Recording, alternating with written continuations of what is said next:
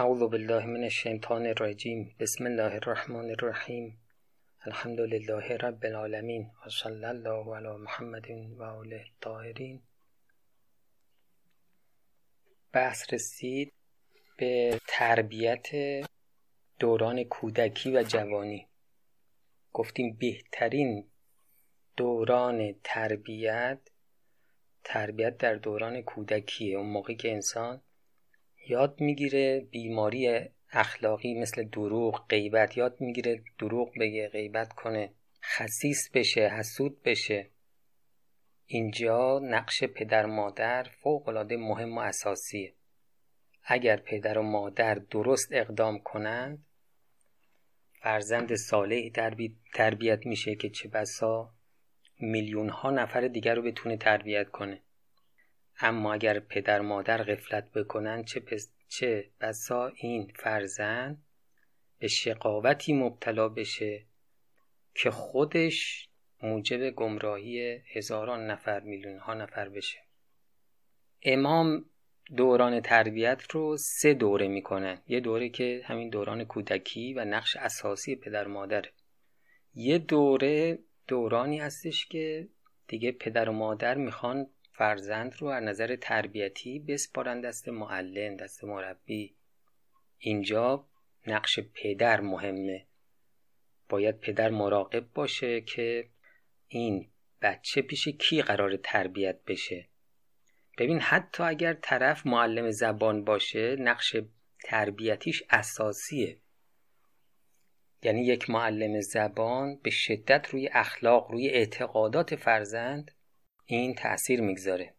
پس باید حتما پدر مراقب باشه معلم زبان معلم ورزش. هر معلمی. و خدمتون عرض شد که به نظر میاد مهمترین کلاس همین کلاس اخلاق پشه پدر برای بچهش یه استاد اخلاق پیدا بکنه. ولو حالا این استاد سطح بالا نباشه یه طلبه آدم پاکیه با تقواست. روزی نیم ساعت یه روز در میون نیم ساعت. آدم بگه که با این بچه کارهای اخلاقی بکنه. بهش بفهمونه دروغ چقدر بده غیبت چقدر بده راستگویی چقدر خوبه احترام به دیگران چقدر خوبه فحش چقدر بده. اینا روی بچه فوقالعاده تاثیر می‌گذاره. یه موقعی من داشتم تو یه کوچه ای می‌رفتم بعد دیدم این بچه های کوچیک دبستانی. دارن فوتبال بازی می‌کنن. بعد خب یکیشون یه خطایی کرد و بعد مثلا گفت من نبودم. اون یکی بچه که حالا نمی‌دونم سوم دبستان بود چهارم دبستان بود گفت دروغ نگو آقا مشتبا گفته الکذبه و خراب ایمان حالا اینا تو کلاس می اومدن من یک بار براشون حدیث گفتم این حدیث ها حفظ کردند و فهمیدن که دروغ بده. دقت می‌کنی؟ خیلی رو بچه ها تاثیر می‌گذاره. این نقش تربیتی معلم و مربی. دوره سوم که ما می‌خوایم دربارش خیلی صحبت کنیم و تقریبا همه ماها البته بنده که نه شماها که دارین گوش میدین مال این دوره هستین. این بچه دیگه الان بزرگ شده به سن جوانی رسیده. 16 سالشه 17 سالشه. حالا دیگه مستقل از پدر و مادر می‌خواد نظر بده. قطع می‌کنی؟ مستقل از پدر و مادر میگه من دوست دارم برم فلان کلاس. من دوست دارم این کتابو بخونم. خودش به ذهنش میاد که مسلحت من اینه من این کارو می‌خوام. اینجا فوقالعاده مهمه که این بفهمه این دوران جوانی یه دوران محدودیه بالاخره ازش گرفته میشه. اینا رو سابقا بحث کردیم. و مهمترین کاری که توی این دوره جوان باید انجام بده همین درمان بیماری های اخلاقیه. این دوره ای که قدرت نفس بسیار بالاست جوان ارادهشون بسیار قویه. آدم پیر بشه دیگه اراده ای نمیمونه براش. اراده ضعیف میشه. و این دوره ای که بیماری ها هم مثل درخت تنومند نیستن. هنوز خیلی ضعیفن. میشه این درخت بیماری رو از قلب ریشه کن کرد. چون کوچیکه. شاید یه مربی حاضق کتابی آدم بخونه تلاش خودش تلاش بکنه همین درخت کوچولو رو از ریشه بتونه بکنه. اما اگر قفلت بکنه این سن جوونی بگذره این بیماری ها به شکل یک درخت تنومند در میان و آدم نمی‌تونه علاج بکنه. مثلا این دروغگوه. حالا این دروغش که نمیشه دیگه اون موقع علاج بکن تو سن پیری. یا نمیشه یا خیلی سخته. عزیزم این دوره وقتی تموم بشه دوره جوونی. دیگه الالعبد یا بگم تا خدا خدایی می‌کنه این دوره رو نخواهی دید. خوب روش فکر کن مشورت کن. ببین بهترین کاری که تو دوره جوانی این دوران طلایی عمر گل عمر میشه انجام داد چه کاریه؟ برای خودت برنامه ریزی بکن که در جوانی می‌خوای چه کار کنی. خب حالا گفتیم می‌خوام روی این قسمت حرف زیاد بزنیم چون که شماها تقریبا همتون دیگه توی همین دوران هستین بیانات دیگه از امام براتون می‌خونم. درباره اهمیت سن جوانی. میفرمایند که تا جوانی در دست توست کوشش کن در عمل و در تهذیب قلب. کوشش کن در عمل یعنی کوشش کن واجبات رو انجام بدی محرمات رو ترک بکنی. این حداقل کارها و در تهذیب قلب یعنی بیماری اخلاقی رو درمان کنی و در شکستن اقفال و رفع حجب این هجاب هایی که روی قلب کشیده شده که هزاران جوان که به افق ملکوت نزدیک ترند یعنی قلب آماده تری دارند قلب نورانی تری دارند موفق می شوند و یک پیر موفق نمی شود دقت کردی هزاران جوان موفق می شوند یک پیر موفق نمی شود قید و بندها و اقفال شیطانی اگر در جوانی قفلت از آنها شود هر روز که از عمر بگذرد ریشه دارتر و قویتر شوند. گفتیم دیگه مثل درختن اینا.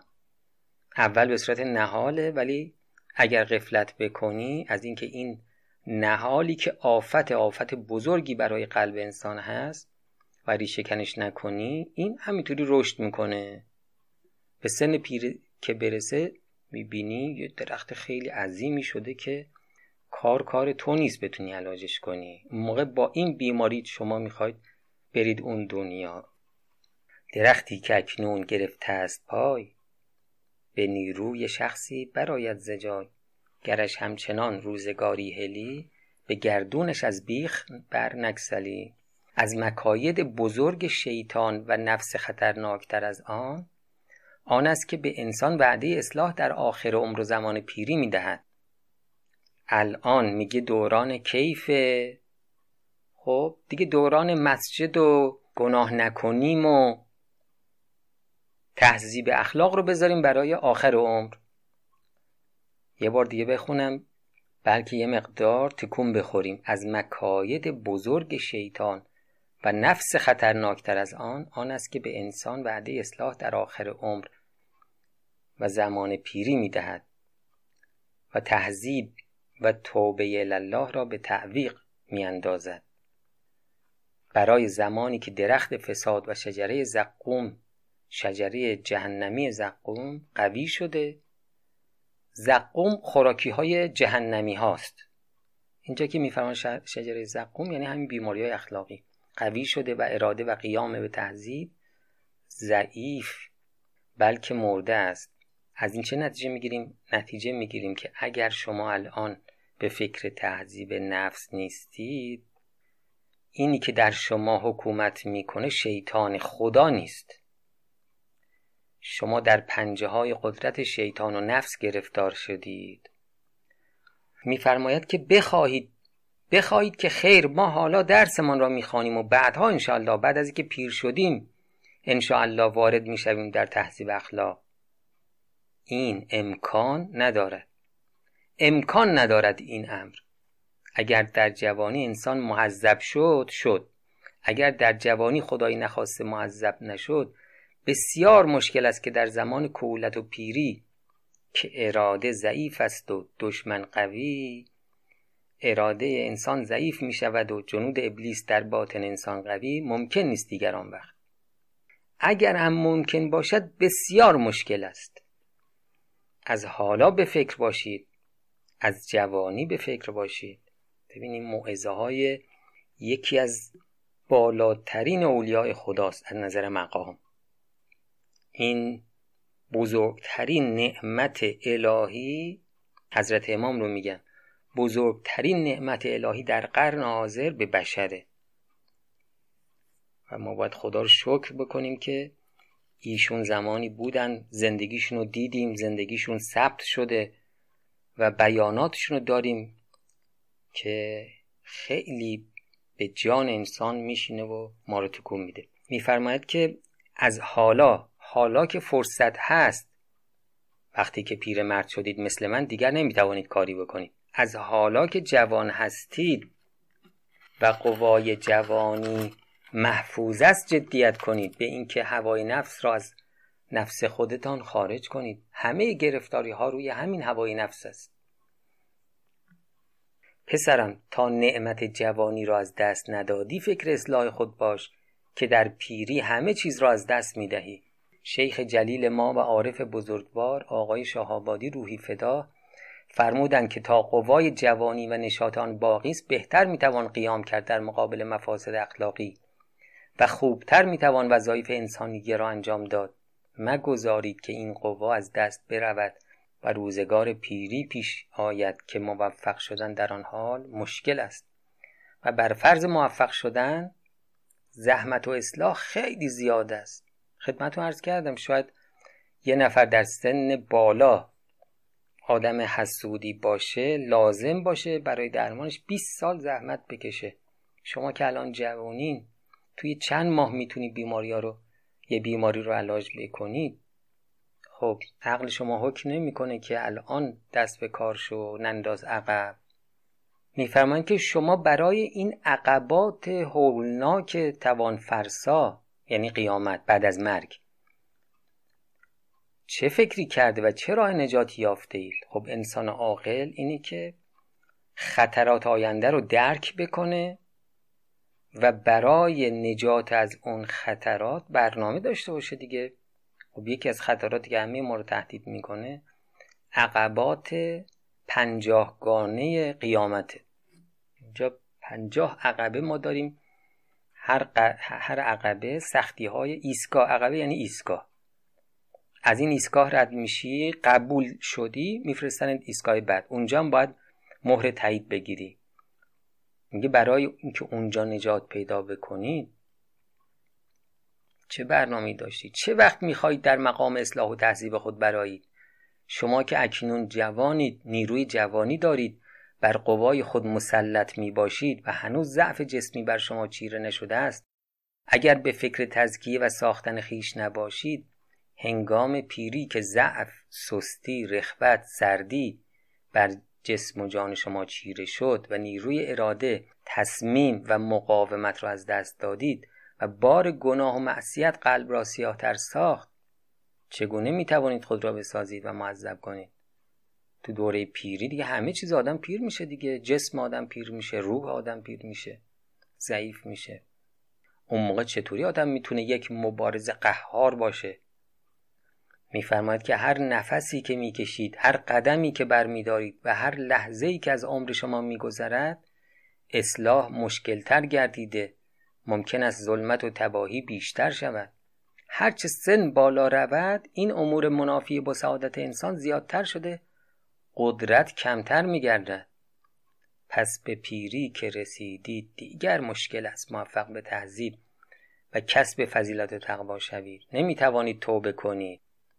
زیرا توبه با لفظ اتوب الله تحقق نمییابد بلکه ندامت و عزم بر ترک لازم است. توبه معناش اصلا لفظ نیست. توبه کردم یعنی من بگم استغفر الله ربی و توب به این توبه نمیگن. توبه تعریفش چیه؟ اینی که آدم دو تا امر درش تحقق پیدا بکنه. یکی اینکه باید پشیمون باشه. اگه کسی پشیمون نباشه توبه معنا نداره. دوم اینه که تصمیم جدی بگیره که گناه نکنه. این دوتا در هر کسی پدید اومد این شخص توبه کرده ولو هیچ لفظی هم به کار نبره. امام میفرمایند که توبه یعنی ندامت و تصمیم بر ترک. بعد میفرمایند که پشیمانی و عزم بر ترک عزم بر ترک گناه برای کسانی که پنجاه سال هفتاد سال غیبت و دروغ مرتکب شده ریش خود را در گناه و معصیت سفید کرده حاصل نمی شود. چنین کسانی تا پایان عمر مبتلای. جوانان ننشینند که گرد پیری سر و, سر و روی آنها را سفید کند. ما به پیری رسیده ایم و به مسائب و مشکلات آن واقفیم. شما تا جوان هستید می توانید کاری انجام دهید. تا نیرو و اراده جوانی دارید می توانید هواهای نفسانی مشتهیات دنیایی خواسته های حیوانی را از خود دور سازید. ولی اگر در جوانی به فکر اصلاح و ساختن خود نباشید دیگر در پیری کار از کار گذشته است. تا جوانید فکری کنید. نگذارید پیر و فرسوده شوید. قلب جوان لطیف و ملکوتی است و انگیزه های فساد در آن ضعیف می باشد لیکن هرچه سن بالا رود ریشه گناه در قلب قویتر و محکمتر می گردد تا جایی که کندن آن از دل ممکن نیست. خب ما توی این راه خیلی نیاز داریم یه وضوعی بگیریم. گاهی بریم در خونه خدا بگیم این عمر داره با سرعت میگذره این جوونی ما به سرعت داره از ما گرفته میشه. خودت کمک کن و گاهی هم متوسل به ائمه بشیم. که دوران جوانی دوران پرباری برای ما باشه دوران تهذیب نفس برای ما باشه. همه بیماری رو بتونیم علاج کنیم. و السلام علیکم و رحمت الله و برکاته.